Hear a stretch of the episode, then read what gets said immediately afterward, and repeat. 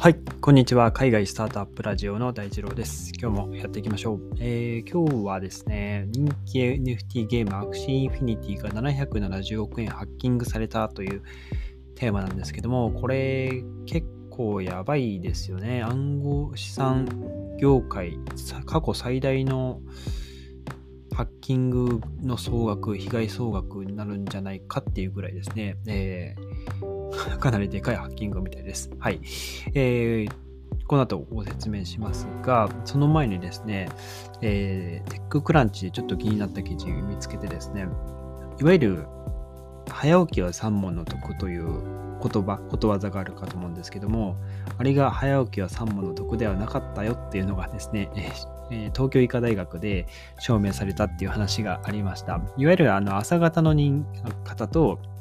夜型の方、朝型人間、夜型人間のそれぞれのその睡眠の問題とその生産性との、まあ、関連性を調査したらしいんですね。で、まあ、ぶっちゃけ言うと、あの、要は朝型の人が夜更かしした場合、で夜型の人が朝早起きした場合に、えー生産性は上がってるのか、上がってないのかと、そういう話なんですけども、まあ、結論ですね、あの、若干生産性が下がるよっていうところで、あの、3問は得してないぐらいっていうところで、えーぶっちゃけですね、0.48、えっ、と、朝方の人が、えーまあ、夜更かしする。入眠時刻が1時間遅れると生産性が0.48%低下すると。逆に夜型の人が、入眠、えーと、夜型の人が起床時刻が1時間早まると生産性が、0.26%低下したと。まあ、この入眠時刻、起床時刻が、まあ、1時間単位なんですけども、まあ、これが2時間、3時間とかなっていくと、まあ、もっと生産性のが低下するんではなかろうかと思うんですけども、えーいわゆるそのそれぞれのその、まあ、クロノタイプと呼ばれるそのいわゆる体内時計ですね。はい。その体内時計の傾向のことをクロノタイプというらしいんですけども、まあ、これがあらかじめもう、もう決まってるらしいんで。先天的に決まっていて、これを、えー後から後天的に修正するのは難しいという、まあ、結論が東京医科大学で出たそうです。はい。朝方の人の夜勤、えー夜型の人の、えー早朝勤務、早朝勤務ですね。体の調子が出ず、生産性が下がって、これを続けると健康上の問題が生じることが分かったということで、え無理しないようにということで、え自分のその、えーライフスタイルえーライフスタイルに合わせて、えー夜型の人は、まあ、その遅めに起きて、えーただ、あのしっかりその睡眠時間を確保するっていうところは朝方も夜型もどちらも変わらないといったところですね。はい。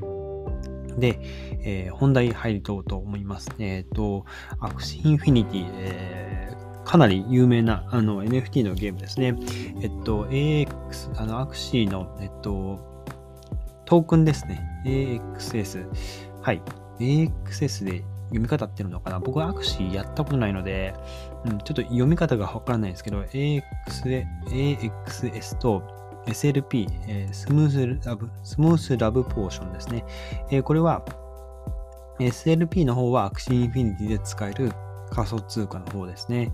で、AXS が、えー Axie Infinity のガバナンストークンですね。はい。いわゆるその運営上のあの何かその方針を決めるときに、その AXS 持ってると、えー投票権が得られると。要はゲームのその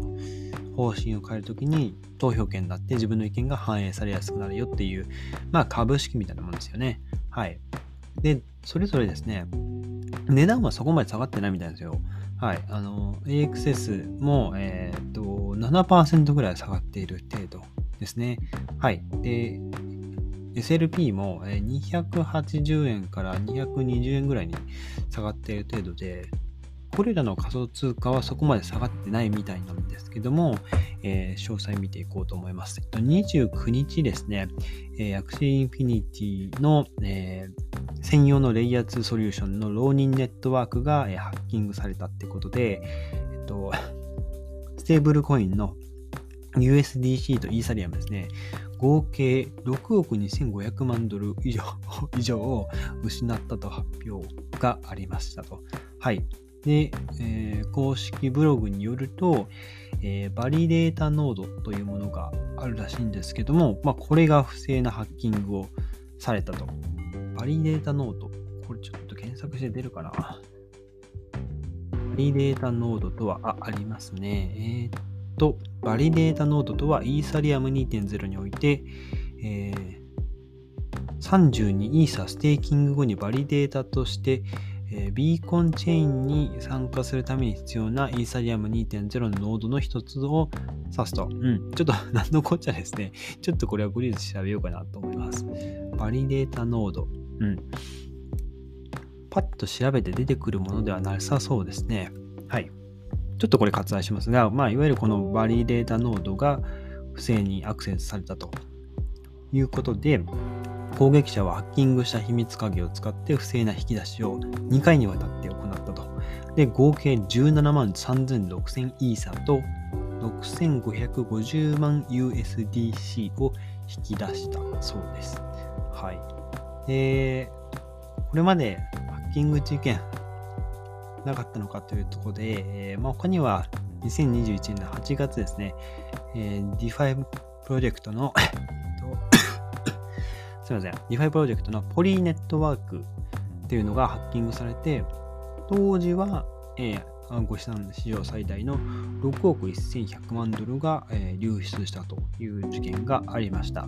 で、その後、資金の大半は返還されているけども、今回は、えー、被害総額ですね、これをはるかに上回るというところですね。はい。で、そうですね。まあ、はるかにってほどでもないか。1000ま1400万ドルくらいですね。はい。で、えー、っと、あ、そうですね。この攻撃者のイーサリアムアドレスは、1週間前にバイナンスから、え、送金を行った新しいアドレスだったということで、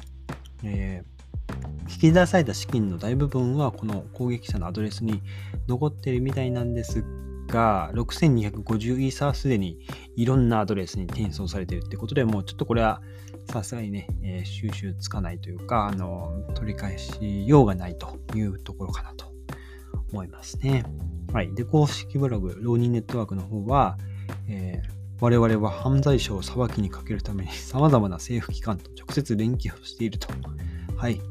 いうことで、まあ、犯人をま探そうと、えー、今頑張ってる最中というところで、まああれだけ、まあ NFT ゲームで一番人気、えー、まあその、いわゆるその流通額も大きい NFT ゲームで、結構フィリピンとか、そういう地域では NFT、えっ、ー、と、このブロックチェーンゲーム使って稼ごうみたいな、あの、普通に働くよりブロックチェーンゲームやって稼いだ方が、えー、早いと。いう、えー、まあ、文化が出来上がっていたところ、まあ、その矢先にですね、えー、めちゃくちゃでかいハッキングがあったっていうことで、まあ、これが、まあ、悪心、今回は悪心インフィニティだったけれども、次は、まあ、今出てきたバイナンスなのか、他の DeFi プロジェクトなのか、ちょっとわかりませんが、予測の立てようがないんですけども、はい、あのー、大事な資産はですね、えー、大半はあれです、えー、コールドウォレットに避難させておいた方が